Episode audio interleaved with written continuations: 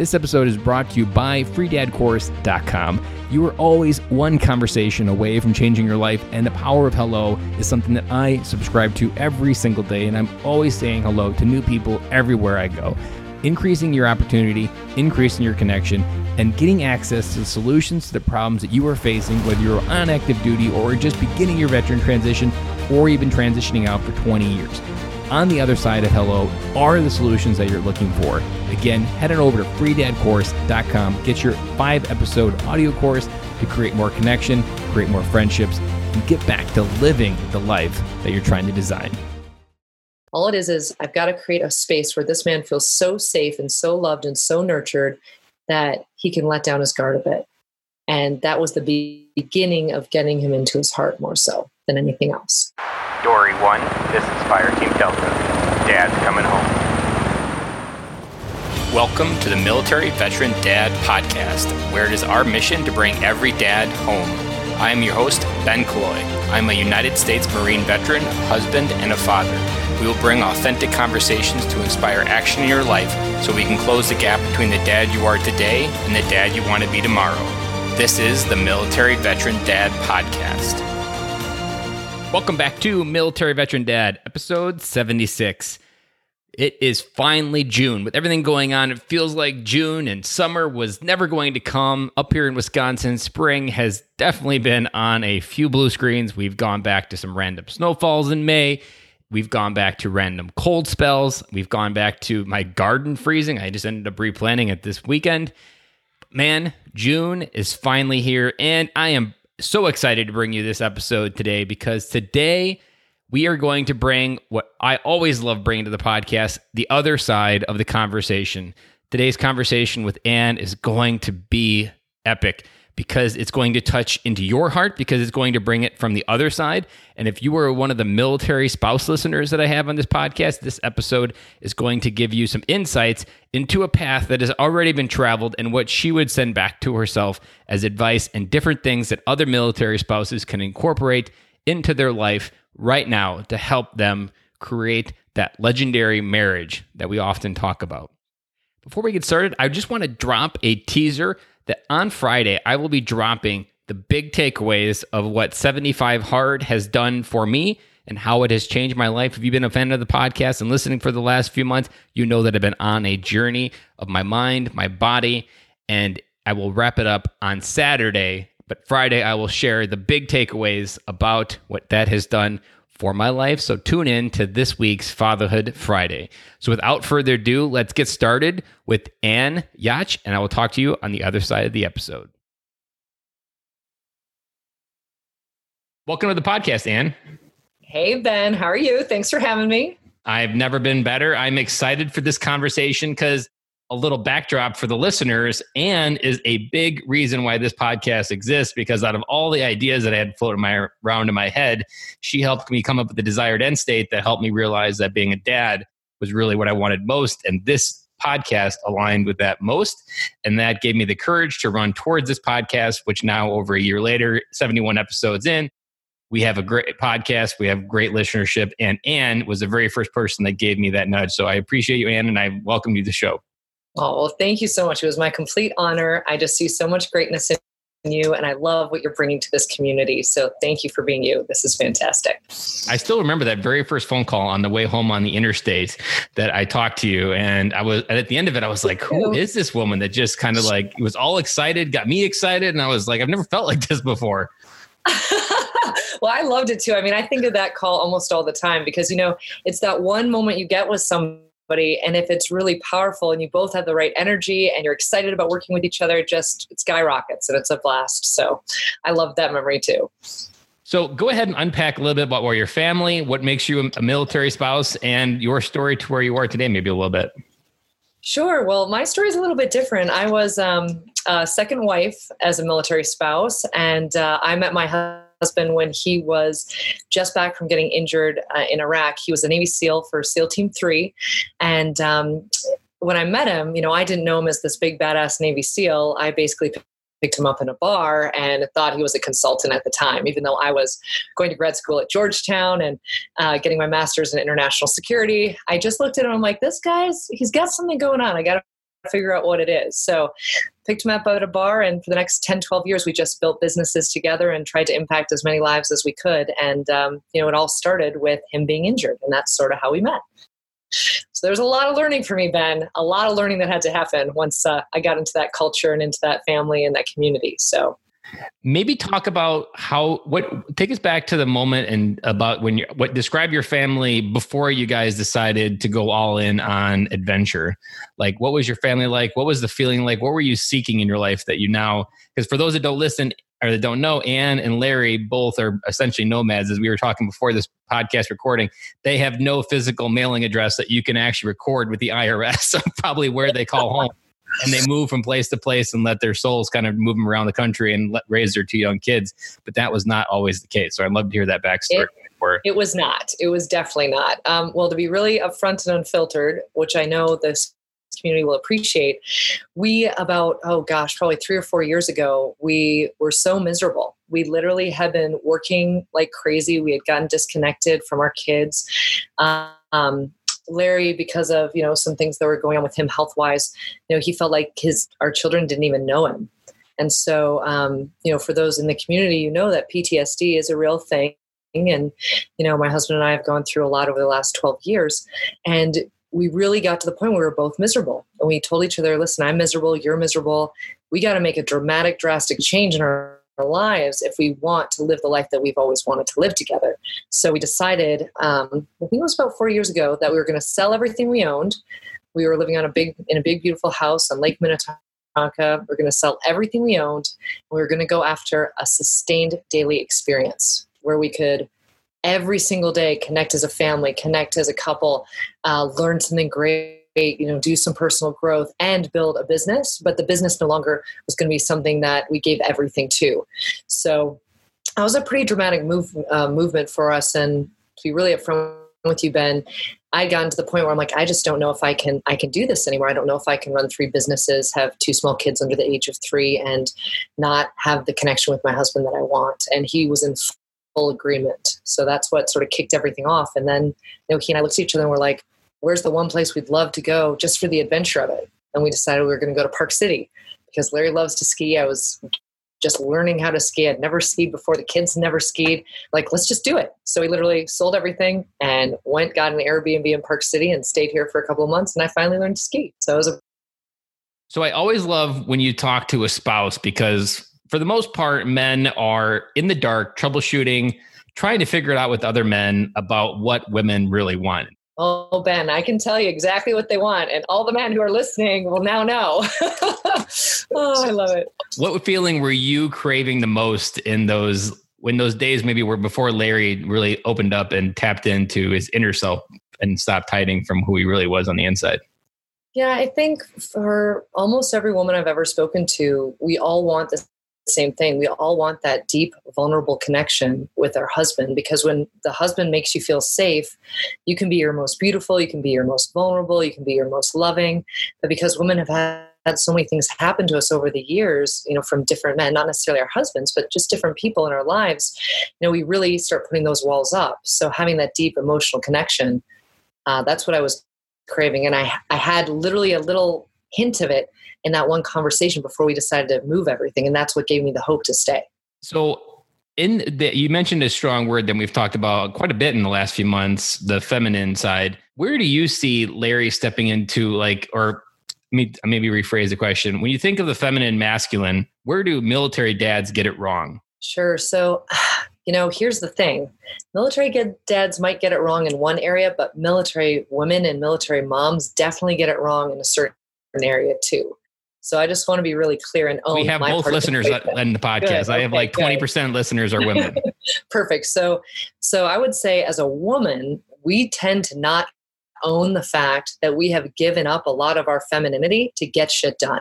There's an epidemic of productivity for women in this country where we spend most of our time working like crazy to support the man in our life and we just we keep ourselves so busy so that we don't have to connect because i think we're truly afraid that if we do put ourselves completely out there, he might not respond the way that we would like him to. I think that's where the women get it wrong.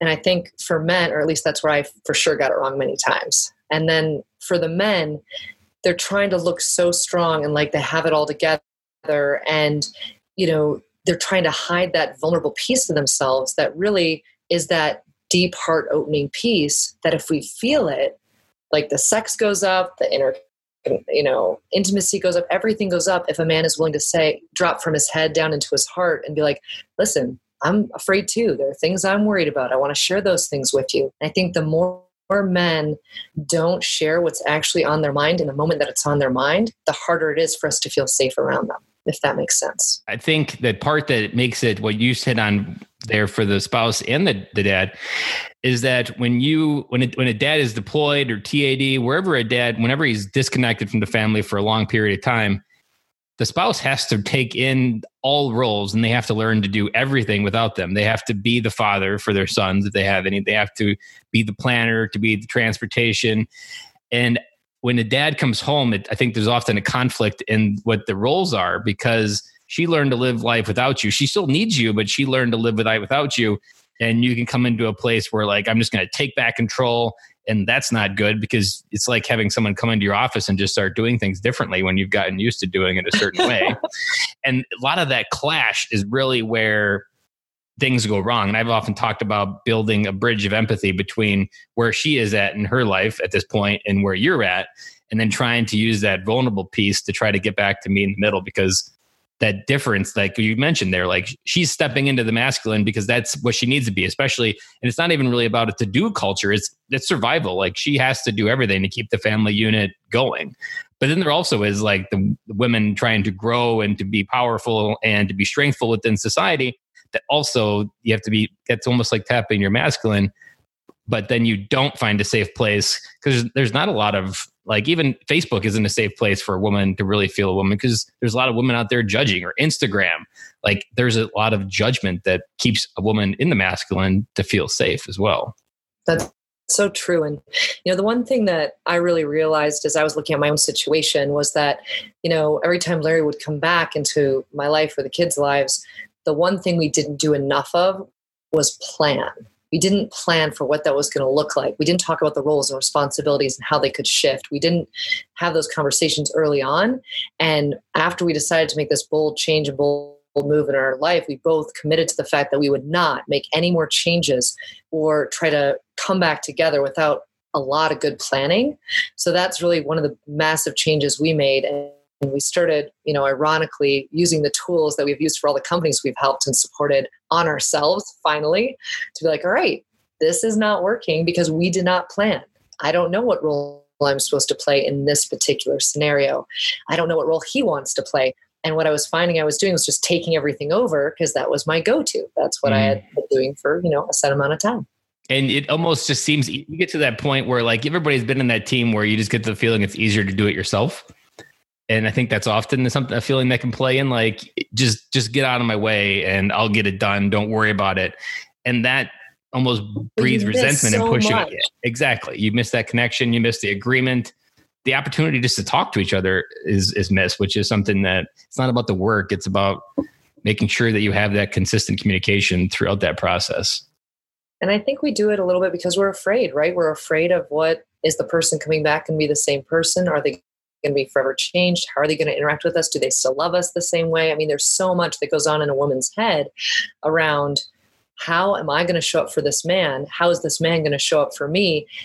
We set so many expectations before we even talk about it that that really can cause a lot of conflict. That's that's not as needed. I had this idea a couple months ago that uh, an expectation is an unspoken verbal agreement and an agreement is a spoken verbal agreement, something that you had to say out loud with words.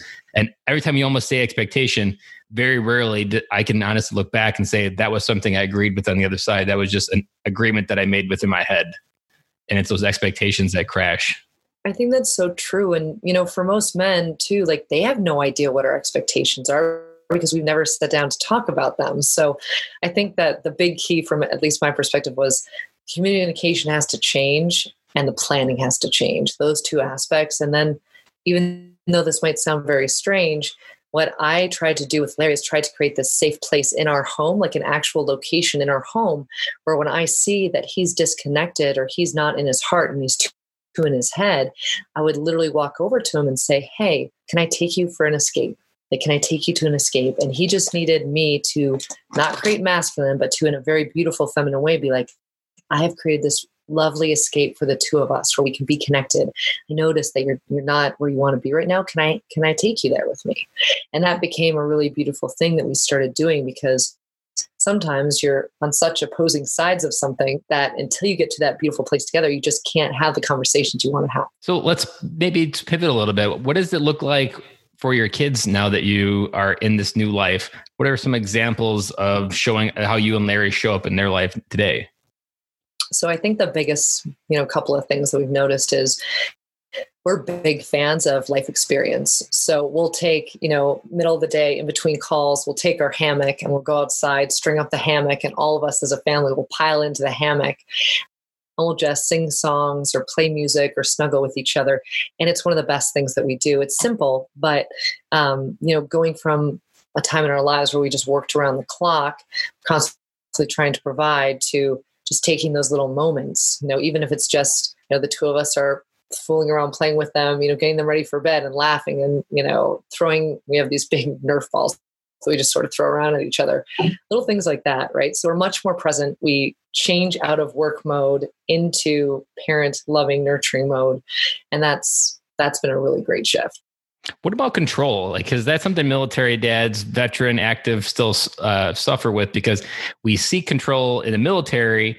And then the part that really we miswire is that, like, oftentimes the lack of control we have in our head, we seek externally from people around us. So, is that something? I, I imagine that was something Larry, being a Navy SEAL, like you train for perfection in the mission execution and parenting has very little perfection is about embracing the chaos and getting messy and making mistakes. So how has that look like for you guys? Well i think you know we had a little bit of a edge up i guess because we had um, our kids leadership uh, and performance curriculum that we had worked on you know seven or eight years ago. So we had some incredible character education. And one of the things ben i'm going to make sure that all the dads and moms who are listening here have I'll make sure you all can have access to our Courage curriculum for kids because I think it's a nice way to just sort of enhance all the work you're doing already on your own to build these wonderful values into your kids' lives. So I'll make sure that everybody listening gets that. Ben, just reminding at the end.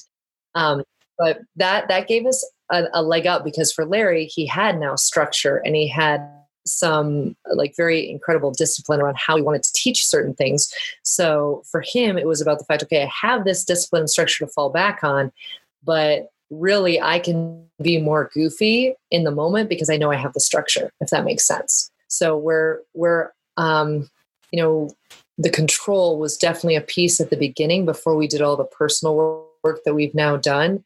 I've noticed that if in one area you can have control and structure for the kids, but just know that all the other pieces just get to be free flowing and enjoyment, that's what really helped helped Larry be like, okay, I can't be structured and disciplined all the time. I've got to have a plan just for me to be goofy.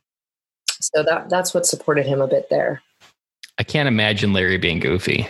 Uh, that would be a YouTube video that should it's go viral. Adorable. it's pretty adorable. I know. I will. I will see if I can get you a goofy video of Larry. But I've seen it. I mean, we've done Nerf wars with the kids. We've done like mud mud pie playing. We're throwing mud at each other. I mean, the Larry that is behind the scenes. Um, I think is the biggest teddy bear ever, but very rarely do people see it. Unless they, you know, work with us, then they'll see it for sure.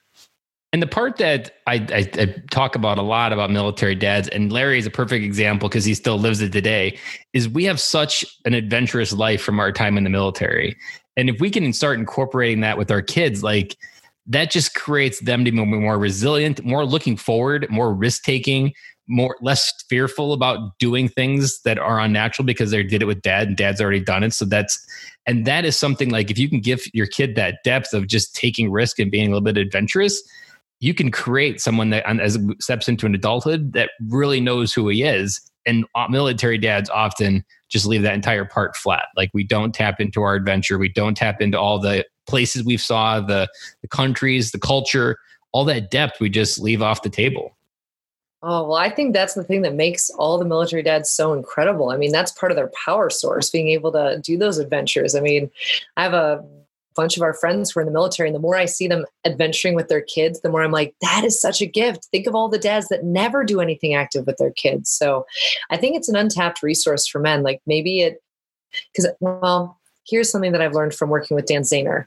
I've learned that when a man is able to be in nature doing an adventure, he is no longer up in his head. He's way down in his heart, and it makes men so attractive. It's literally a shift in energy that as a woman, when we see it, we're like, oh, we want that. I want that. And it just like draws you forward like this magnet. So I think if men knew that the if the more they adventured and had that with their kids, the more the women watching them would see them in their hearts and would see that, you know, big kid that's still in them, the more we would want to be around them all the time. And the more we would have to be more feminine because it would attract that. And there's probably something that's even tribal related to it because uh, I speak so often that for millennia, men did life in tribes along with women. And it's only in the last 200 that we started doing it alone.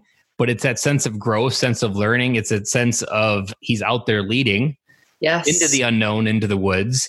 And there's just something natural about a man in the woods because it's part of our environment and it's where we all began. So I think there's probably something in our DNA that's awoken there as well.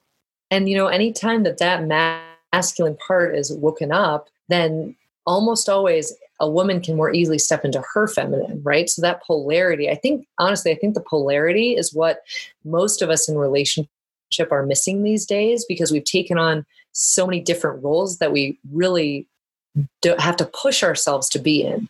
I know that for me as a woman, like I'm, you know, very highly organized is now highly detail oriented because I had to be, but it doesn't feel as natural as when I can just be like purely feminine and loving and nurturing and connecting. So I think that's something that as women we get to really look at too and say, okay, how can we create the opportunity for these incredible men to be in their hearts, adventuring, and then have them come back to us in that same powerful masculine space and show them how much we appreciate and admire it. So let's set up a scenario. Scenario is you have a military spouse who's married to a husband. They have three kids, two boys, one girl. And the spouse loves her, his her husband and the husband is kind of in default off that he is going through the motions and his life is on autopilot and she he, she can't get him to wake up and what is the best way for her to serve because i think where a lot of men and women get it wrong we both try to fix it and we both try to provide solutions, which we think is helping and we think it's loving, but it's not. What is the best way for a woman to unlock a man who is generally almost maybe closed off his heart, like stays in his head to provide, protect, and that's all he's really known and all he thinks he can do? So that's that's almost identical to the experience that I was experiencing. Only I only had two kids, um, but I I can tell you what worked for us. And to be really upfront, Ben, it was it was a long time that we worked on this together, right? Because it's not something that's going to change right away. And so let me think back. So a couple of the things that were really important to Larry and I that we did we actually wrote a contract for how we were going to have difficult conversations because we realized that we couldn't have an important conversation with each other if he was on autopilot and I was trying to fix him. It just wasn't going to work. So, and this hopefully this isn't too much for your audience, but what we would do is we would say, okay, if we're going to have a difficult conversation, the first day we have sex. The second day we have the conversation until literally we're done with it. We can say anything we want to say, ask any question we want to ask. And at the end of that day, when it hits midnight, we have sex again because from my perspective the only way for a long time that i could get larry to be in his heart or to be connected was to have a lot of sex with him. So that's what i did. Now what i've learned over time is that that's an important piece but there's also a piece around creating that area of complete safety for that man so that he doesn't have to be on autopilot. Doesn't mean you're going to fix it. All it is is I've got to create a space where this man feels so safe and so loved and so nurtured that he can let down his guard a bit. And that was the be- beginning of getting him into his heart more so than anything else. But to be honest, like there are a couple of other things. Tribe, you've got to get him around a group of men that are there for him, who have his back. Because again, that's one of the biggest things they miss when they leave. It's that unstoppable team that's around them that, you know, is working to grow them at all times. So that was a big thing too. I always make sure he had adventure something that he was doing at least, you know, every other day so he could adventure and be in his heart. I made sure that there was a way for him to have a team or tribe around him for support. That wasn't me because I can't solve it all. And then we had this very specific way that we handled conflict so that we could always stay connected throughout the conflict. Let me ask a follow up question. So there's something that friend told me, and I use it within my marriage that you can't love someone and try to be right at the same time.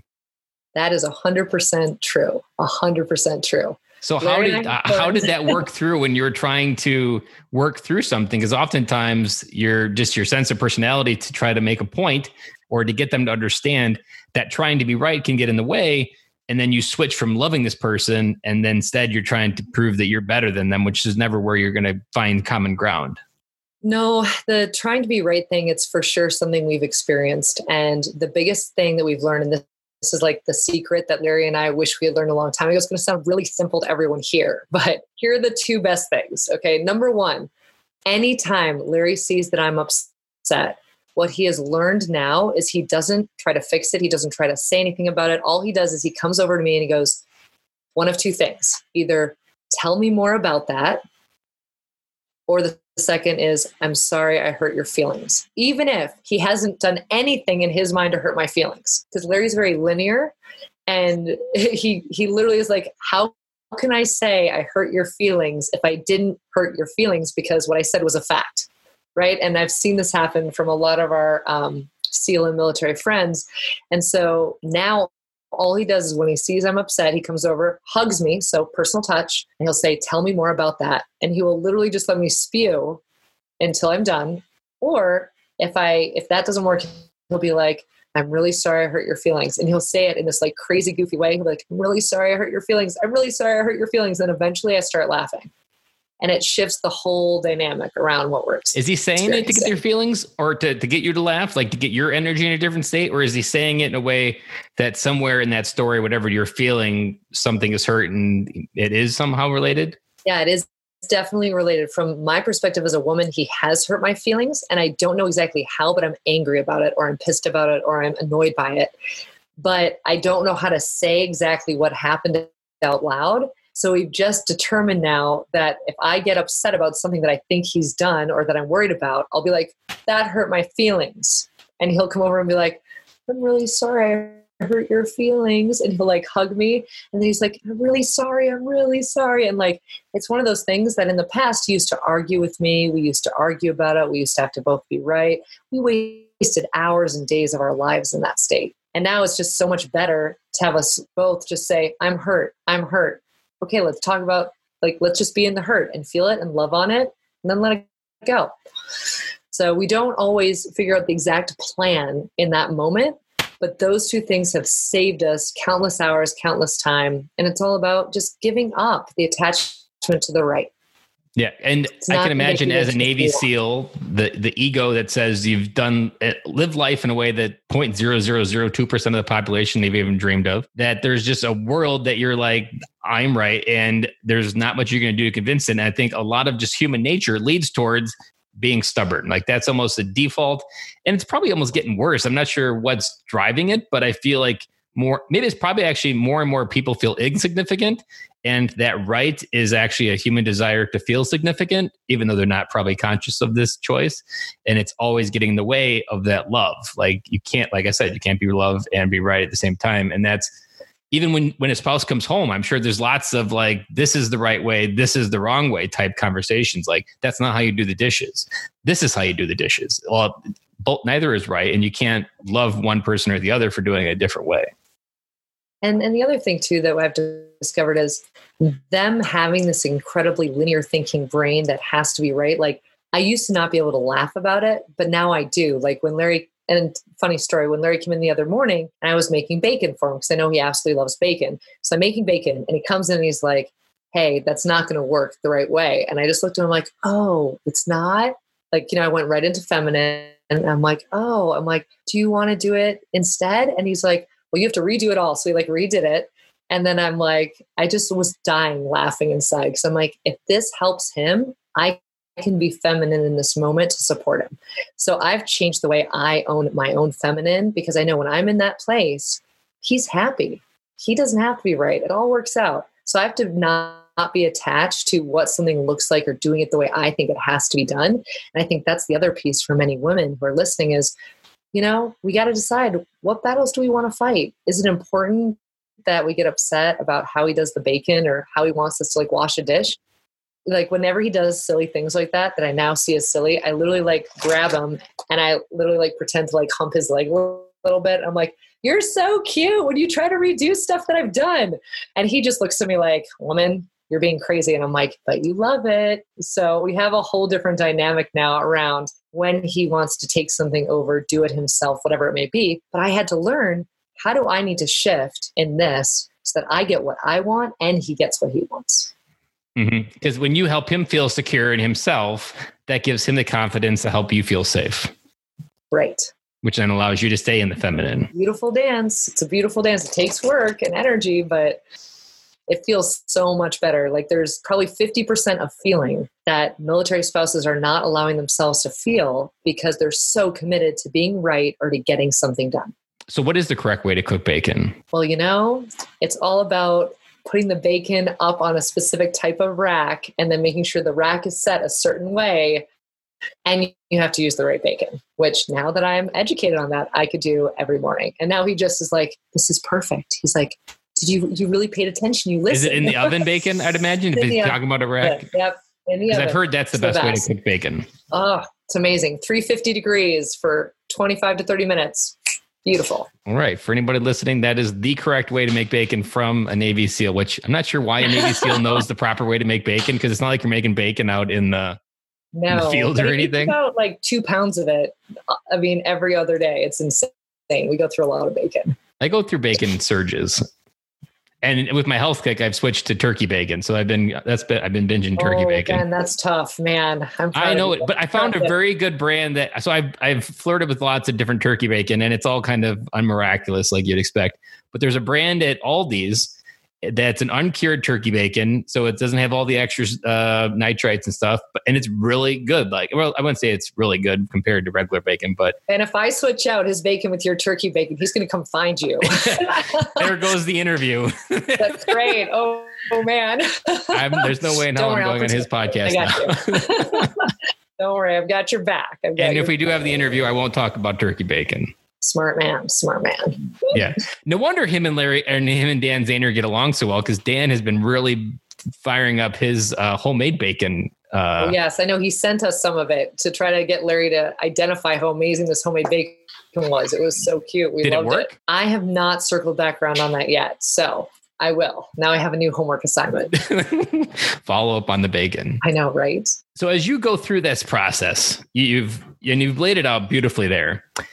And I think a lot of military wives and dads are going to recognize that you can't focus on the right and the wrong. I'm trying to, there is, I think there's something there that we also get messed up on that it's the control aspect, I think is what I'm trying to say. Like the being right is part, part of control. And we kind of already talked a little bit about, but for yourself, for example, like what was it for you that wanted to be right? Like as a woman, what drives them to be right? What what part are you trying to to pick up on there or well, meet your own needs that maybe we could dissect a little bit? Sure. Well, I, I can't comment for every woman, but I can comment for sure that my need to be right was completely tied to the resentment I felt towards Larry for not being there for me when I needed him to be there for me and for having to take on a role that I didn't really want to take on because I, you know, I think I made a choice early on in our relationship without fully knowing what I was getting into.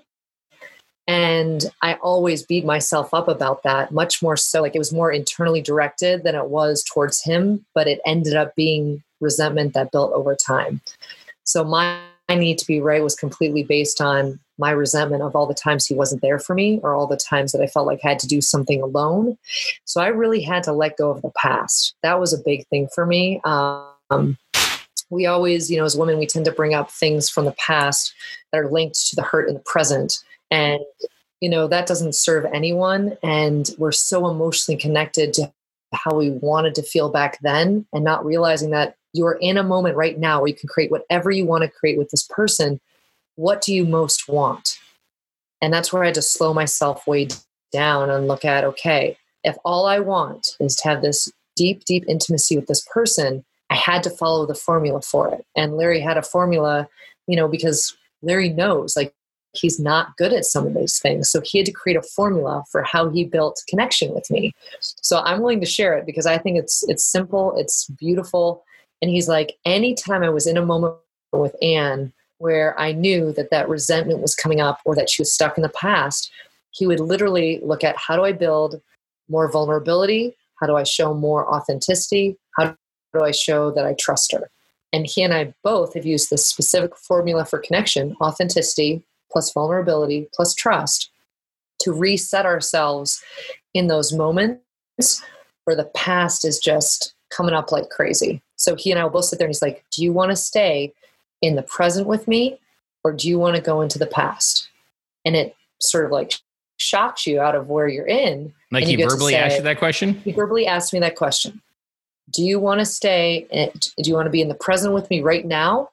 Or do you want to go into the past? Or do you want to stay in the past? And in the moment, it makes me like, it triggers anger because I'm like, ah, I can't believe I'm there again. So I get more angry at myself. But it's the shock of hearing him ask that that allows me to be like, no, I really do want to be in the present. And then I'm like, we'll both say to each other, what's our formula for connection? Authenticity, vulnerability, and trust. And we'll use a very specific way of giving each other feedback on what we just experienced so that it takes all the um, conflict, it takes all the emotion out of it so we can just be present. So that's something that we've worked on, you know, for years. And, and now we teach people because it's such a big, it's a big deal you know most of us bring the past forward and we don't need to yeah and i think there's something that it, it, applies for kids and marriage that if we use bacon for example if you did pick a fight about the bacon and that became a heated argument like then you make the freaking bacon on yourself. If you like like how dare you question something nice i'm doing for you? It's a good example. It's never about the bacon. Like if, if when never. you get upset and the same thing for kids like it's never about whatever they bring you. It's an emotion 10 feet behind them that they can't see or feel. This is just the expression that they only understand how to bring it forward. Right right. And so we have you have to decide as a couple that you're either going to stay in the past or you're going to move forward into the future. And you have to remind each other of it because sometimes you're so deep in it that you can't pull yourself out alone. Mm-hmm. that and that's huge because that's the crutch of military dads is we think we can do it alone. We don't realize we don't have the tribe. And it's that continuing to, to have the voice fed inside your head that i'm the only one having these thoughts like that voice is the one thing that's going to keep you further away right and instead of engaging with your family 100% and you know, the thing that Larry will always say to me is he's like, you know, sometimes I'm so stuck in my head because I'm trying to figure out so many different different things for the family. He's like, the other piece that he wanted military dads to know, he had talked to me about this just before we get on the call. He's like, please tell these dads that, you know, in order for them to really move forward with intimacy and connection that they're craving and they really want more than anything, they've got to be willing to you know when their wife comes to them with a concern or an emotional you know thing that's coming up they've got to be willing to set the stuff they're working on aside and give her that focused time. And so one of the things I wanted me to mention that we do is when I come to him and I'm like, hey, I have this emotional trigger that's going on. I need to talk to you about it. He gets really scared. So what he does is he's like, okay, let's go sit for five minutes. Let's just look in each other's eyes and hold each other's hands before we talk about it. Because he needs to be able to get out of that intellectual thought process that is so deep and into just the feeling of being there with me in that moment.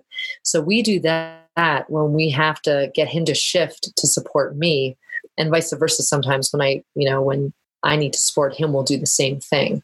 Just because it's a good way to get into the heart quickly and to really see the other person.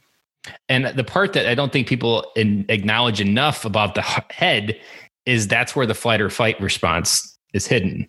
So you could be sitting at work doing deep work, writing great content, or doing whatever it is that you do. You get interrupted by something that's a heart matter, and by not disengaging the brain. You're sitting right next on the trigger like yes. and you're and you could the whole thing could explode because something could get triggered in your head and poof you fly away or you you stay in fight and then you just create conflict instead of going back to your heart where that's really where that connection and that's where your actual strength comes from. There's a story that's really I, will never forget watching these videos. So I took Tony Robbins's Ultimate Relationship course last summer or last winter, and you'd watch these transformations on video.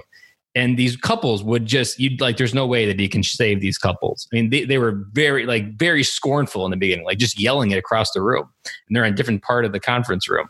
And by the end of the conference, he pulled his magic off. And the most the complete only thing that he did was he just got the man to identify and step in to be fully present with all his thoughts, with all his energy, with whatever she needed to bring. And like that's all it was. Like he they, they would just stand there and just hear what she had to say. And whatever was brought to them, like the more wind or the stronger the wind got from the feminine, the more love he would bring and like that's the only thing that can conquer that strong fear that she brings that strong insecurity and if you bring it with your intellect it, it's the wrong feeling like love through all of that because it's a giant test like are you going to run because of what i shared or are right. you going to stay present and right. presence was the only thing the only, only thing that would transfer, transform those those couples and then they do the the time afterwards and the one couple that i really thought was there's no way the, the, first thing she describes is they had better sex. Like it was, oh, was yeah. That was the very last thing that present. I would expect. exactly. Like that presence, that energy. Yep.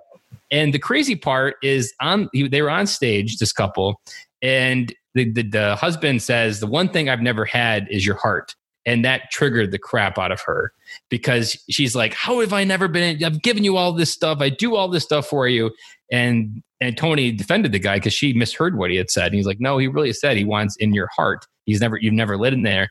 And the worst case was her she had a background where she was raped by her father. So like she had this huge trauma surrounding her heart.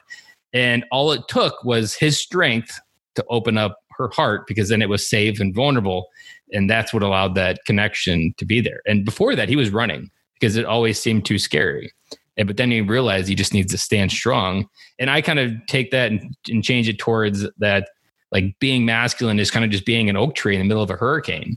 And the only thing you can be is is love in that oak tree and you just got to weather the storm and like being there at the end of the storm like that's how you show love to your and that's why i referenced before that tell me more right because you're just standing there like that tree the wind swirling around you and you just say tell me more until the wind dies down so it's such a perfect i love everything you're saying and i think that's really been the big gap like who teaches about polarity for couples you know who teaches the masculine versus the feminine what that dance looks like. They talk about now, that opposites attract, but then it stops right there.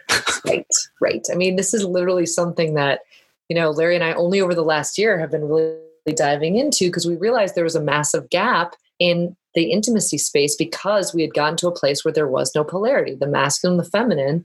I was full on in masculine all the time. He was in masculine and he was trying to fight my masculine. So it's just interesting that i'm sure this happens in many other you know veteran or military relationships because of what we're asked to do and what we need to do when the man is off fighting for the country.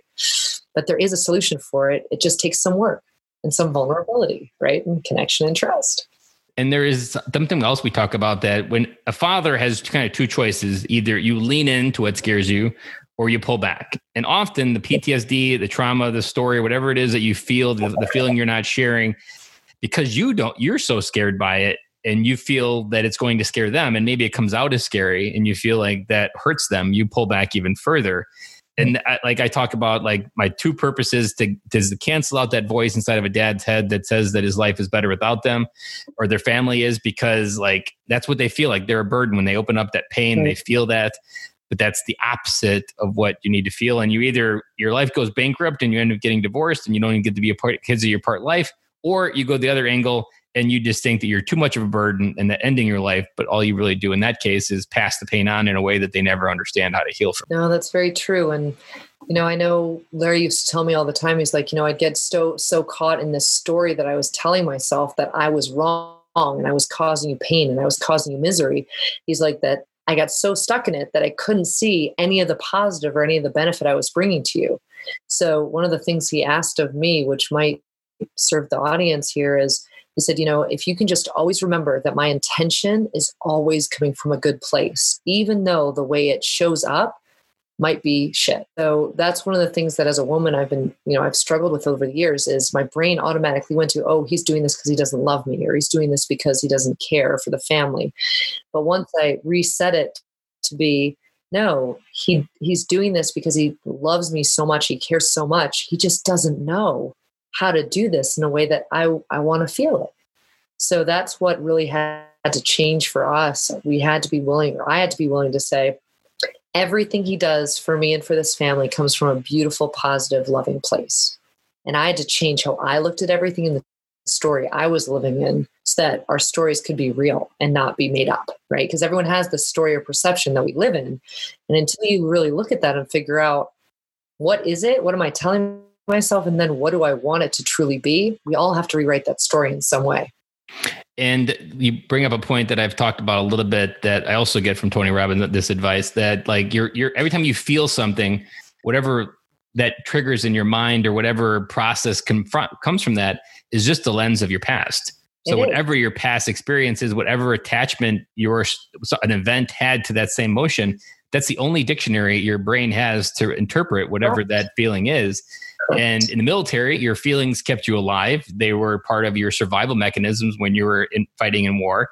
But that same emotion is something that you have to learn how to feel. That's not something that's going to kill you. So you don't react in the same way, but your interpretation is the same. And same thing if, if a woman has any types of uh, trauma or sexual or any type of trauma, there's different stories related to those feelings. And you can be part of that story, whether you realize it or not. And, but you can't judge it. You have to just continue to love through it. Cause like that's the one thing that a woman wants to know is that you're not going to leave with whatever they bring you. And the thing that most women, I think, keep thinking and wanting is for the, the spouse or the person that they're in partnership with to love them enough that they can love themselves. But what I've noticed, especially for me, is I really needed to love on myself first around these stories that I was in and be okay with them before I could even feel or receive any of the love that Larry was trying to give towards me. And I think that's also one of the things as women, we're not sometimes comfortable feeling the love. So, like our spouses, our partners could say something to us that for them took a lot of energy and focus and we could just dismiss it because we're like oh it's not said the way we wanted it to be said but now i'm really i'm much more of a um, I guess an archaeologist i think of it that way where i'm like okay i look at things that he says i'm like oh like think about the background like how he would have had to structure this in his brain to even get these words out so i really celebrate you know the smaller things that come out of larry that he says to me that you know like even if he just walks by and he's like your bum looks good. I'm like, oh, thanks. You know, it's like something small like that that probably took him a lot of energy to say, but you know, I hadn't realized how much went into that form before. So I think we all have the opportunity, whether we're a spouse or we're the, the husband off fighting or vice versa, to identify what in us is being triggered and love on that more so that we can love the other person more too and how they show up you hit something that is the guiding principle to what I'm going through for my doing my 75 hard challenge and going growing through COVID-19 because it began in December when I watched the Tony Robbins course and I I don't know how it came to this thought but when I looked in the mirror I always known this but I never really was truthful about it I didn't love the person looking back and I kind of just ignored it that I worked on the inside but the outside and then every time I looked in the mirror it was always triggering that poor dumb farm boy from Wisconsin that was never going to do anything. That was still the person on the outside. So every time someone would meet me with love, I would be disbelief because I don't see it when I see it in the mirror. I don't love everything that's happened the good, the bad, and the ugly. And so you receive it wrong, or even the compliment about your butt. Not to right. say it like that, but right. if, if you have a poor self image, you're going to be like, oh man, how did he notice my bad butt? And, but like he thinks it's attractive. So, like this c- conflict of that love, like, and it's something I you always hear that said like, "Oh, you complete me," or "You're my better half." But like, I've kind of come to think that like marriage isn't something that's supposed to like complete you. It's something to enhance you. Like if you can it's truly force your growth. Yeah, it's like gravy. You are the meat and potatoes of your life, but your marriage can be the gravy that makes it that much more delicious. And but you have to fully love yourself because then you can give freely and you don't have to worry about outsourcing any of your like even the love languages can get like conflicting information if you don't do it right because yes. you can't necessarily just keep loving someone that doesn't necessarily love themselves like that doesn't compute and you have a struggle receiving love even if it's in the right language and it's never going to be enough. That's the other illusion when you outsource that feeling is no amount of it is going to be enough and it's just going to build conflict or resentment that you're not getting it and you're you've had it two times this week and last week you had it three and you're pissed because it happened three times last week. But if you have it on the inside that's really where you can step into it and that's the only way that allows you to feel all the good feels too right? And what I've realized over time is like I used to always wonder and question like is this the right person for me? Like are we supposed to be together with all the things that have gone on all the hardships we've been through? And what I really realized about a couple of years ago I read this book called Getting the Love That You Want and it really changed the paradigm for me around how I looked at our relationship because like you said I fully believe that two people find each other and I know this sounds strange but they find each other because the stories that they're telling each other and themselves are so completely linked and that person is there to push you and challenge you and get you to work on the stuff that is your deepest wound that you're terrified to work on but that's why you chose this person because you know you're supposed to be working on these things and the other person is going to keep pulling up triggers for you because they're there to help you do the work the deepest work to give you the most out of this life. So when I looked at Larry and I and everything we've been through, I just began to realize, oh my God, from the beginning, he's been challenging me and forcing me to work on myself in ways that I never would have done alone. But that's what's getting us to this really beautiful piece of our of our relationship. I mean, how many how many spouses can say, like, I'm in my 40s and and this is the best that my relationship has been and it just gets better every year right that doesn't always happen and without that pressure that you wouldn't have had the depth like can you imagine not having the depth to your soul that you now like it required no. that pressure from larry and the, the pain oh, to dig deeper wouldn't be me. And that's one of the things as the spouse like look at all the things in the past in a different reframe right? Look at each one and be like oh my god look what this gave me. Look what i got from this. Look how amazing i am now because of this. Like everything is such a gift if we can look at it that way. And then you know anything that happens in the moment with your spouse, stay in that moment. Don't go to the past because even though it's connected, it doesn't have to be. You choose to let it take over control and manage you. So that's so many amazing gifts and so many amazing lessons. I mean, I'm just so thrilled that, you know, I wish I had had a podcast like yours when Larry and I were starting out because it would have saved us so much on the conflict side. So I'm just really proud of you, Ben. This is incredible. And the information you're getting out is is awesome. One of my favorite stories to mention is last November, I did a simple 20 minute episode that I considered simple on emotions. I, I considered it level one, nothing deep, even before I had this definition of masculinity in my head. And a Vietnam veteran emailed me five paragraphs and said, if I would have had your podcast 30 years ago, I would have been a better dad. Yep. And that was just 20 emotional. minutes. And like it's, it's, emotional intelligence, right? The more the men that listen to you can do emotional intelligence work, better they're going to show up for the, their families and for themselves. One thing I like, I, I, haven't figured out a way to make it a brand, but one thing I like kind of being is a Marine that yeah. talks about emotions, that gives hugs, and talks about feelings all together in the same sentence is the largest oxymoron that I've come into really in the military. Feeling Marine. Because everybody's like, it. you're not the stereotypical Marine. I'm like, well, I'm going to shatter your definition of what you think a Marine yes. does. Uh, I've met so many incredible Marines, though. I mean, you know some of the some of the military guys that larry and i have been around have been the key people that have shifted our way of thinking about ourselves too right? Like larry used to always say is like you know i went to war and i was the god of war. He's like and i came back from war and he's like it's been a path towards finding my emotions so now i can be just a man of feeling. That's what he's really identified with because he's like when you're a god of war and you're that sometimes disassociated and you put all your emotions into that box he's like you're not going to get rid of that box. You're going to carry that box on your back until you're ready to unpack it. And when you're ready to unpack it, you got to make sure you have the right tools to support you as you do it. So I think you're giving people a lot of these great tools, Ben. And um, I'm just thrilled that the audience is here for you because it's an incredible gift. So, so much value. There is something also that you brought up there that uh, comes from a, a tie in from Andy Stumpf, who I interviewed in the beginning of the year, who's also Navy SEAL.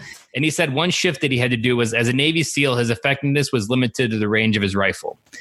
And no matter how much he trained, that's how far the rifle, no matter how far the bullet still traveled the exact same amount. But as he learned how to come home and connect with his kids, he realized his effectiveness as a father and husband was limitless. and like generational. And like his story is a little bit tragic because him and his wife separated, but I still believe him direct had that same idea with his father or being a father that he can create generational change with his kids, and that effectiveness is literally measured in centuries. And as Larry steps into his emotions and gives his kids these this intellect, this depth, adventure, like that's central change there. That's not something that you have to train and go to BUD/S to figure out. Like that's something that just keeps on going when you create amazing adults. Yeah.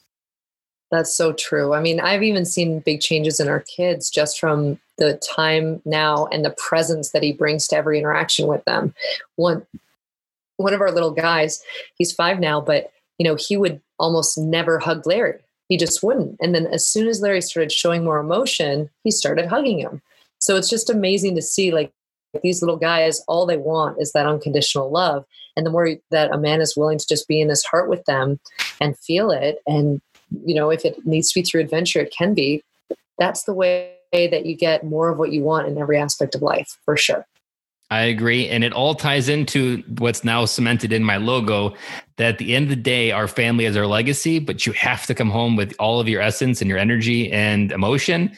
And that becomes the help become the thread that creates a fabric that keeps on going throughout your life. And well past your life living here, you'll create something that continues to shape the world well on well and beyond. Very, very true. I love that. I love well, well, Anne, I have loved this episode. Where can people go ahead and catch that courage for curriculum for kids that you offered there? Yes. So let me, I'm just going to pull it up so that I get it right. I don't want my t- team to be upset at me if I get it wrong. So it should just be sealteamleaders.com, like Navy SEAL. So sealteamleaders.com backslash webinar. That will give them not only the webinar that we did around building courage um, in yourself and in others, but it also gives you all the courage curriculum. There's a, a team curriculum for you to use if you have a business team, and there's a kids curriculum, a family one if you want to use courage and build it within your family members. Well, I appreciate that. And I will include a link of that in the show notes. So if you didn't catch it, I'll go down there and click it. And is there what, what's one parting piece of advice you want to gift wrapped and give our audience here as we wrap up today? Sure. Well, this might be a little long, but I was thinking about it today and I was like, well, what could I give to the men out there who are really looking to build more intimacy but need a more simple plan? Like if we're starting from scratch, right? So I wrote down the top six things that a man can do immediately every day just to get more intimacy and connection with his spouse. So my, pen- my pencil is ready. All right, here we go. So these are simple, but this is where Larry and I started. So the first thing, send her a text in the morning that gives her words of affirmation about how beautiful she is. So it can be simple. It can just be like, you are such a beautiful goddess. I'm so happy to have you in my life. Something simple. Then, number two, put a post it on the fridge that says something about how much you appreciate her as a mother. Then, the third thing, give her a text in the evening that has something to do with romance. So it could be something simple like, I love the way your butt looks when you walk by me.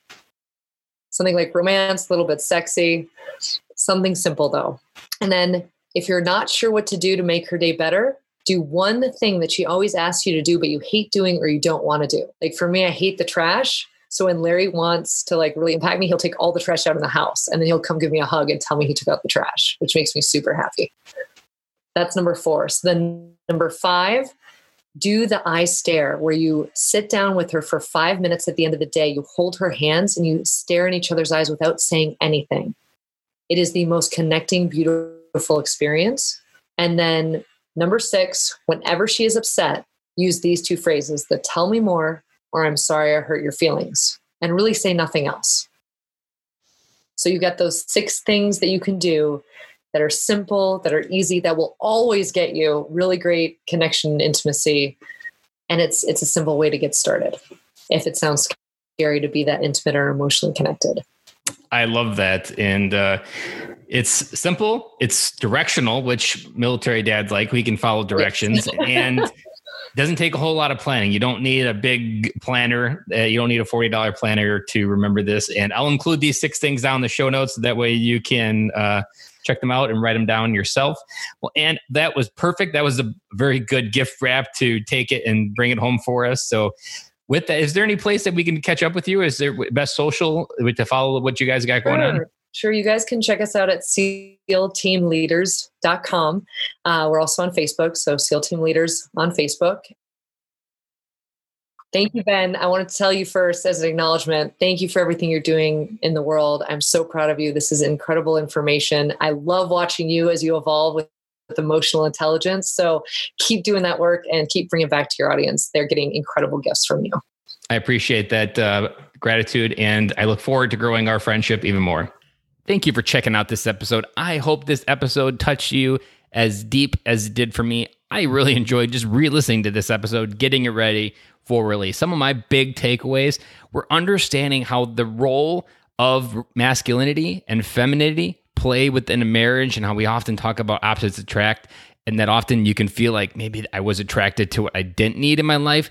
But I love this episode because it talked about how you actually attract exactly what you need, but you need to be vulnerable enough to enter into that journey. Creating that safe space in your home. I loved how Anne talked about how they have a place where they both can go connect and re physically feel that love that they both need to feel and get out of their head and into their heart.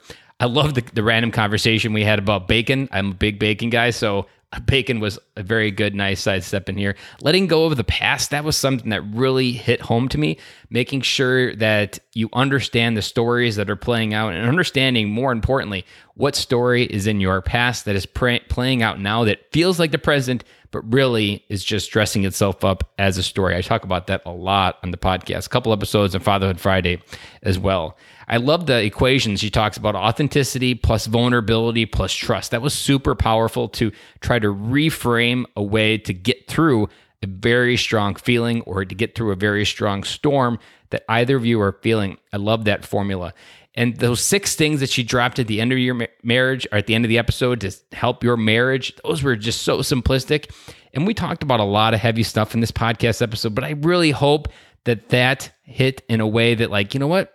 I can do that. And those were simple steps that you could do today to start really trying to be present in your marriage. We I talk about that your wife need be, needs to be the priority in your life. She needs to be more important than your kids, your job, every other aspect because the commitment that you made to your wife is the one that goes to the end of time and everything that you decide to do every day should revolve around that commitment. And I love those simple steps to make that happen because it can be overcomplicated in a men's brain. But the way she laid it out was something that every dad can do. And it begins with sending a simple text. And you never know how those are going to go through. But that's the, the most beautiful part of the whole process is just leaning into it, going with it, and with no expectations, just enjoying what comes out of it. So, guys, I really appreciate you checking out this episode. I really appreciate you. I hope you've got some awesome stuff on tap for summer. I know that this summer is going to be a little bit tempered with COVID going on, but I still plan to do some epic shit in my life. And I'm going to make sure that I'm connected in a way that this is a summer that of one of just many more summers to begin. But this summer started a cascade in my life that being present as a dad, a stay at home dad, that this was a summer that it all started. So, guys, make sure you have an amazing week. I hope you guys got this. And if you have any questions, if you ever need a friend, make sure you reach out But at Ben underscore Killoy on Instagram. I'm always available. I'm always there to be the friend that I wish I had in my life five years ago. So, guys, so with that, I'm signing off and I will talk to you guys again on Friday. And just as a teaser, I'm dropping the biggest takeaways from my journey on 75 Hard.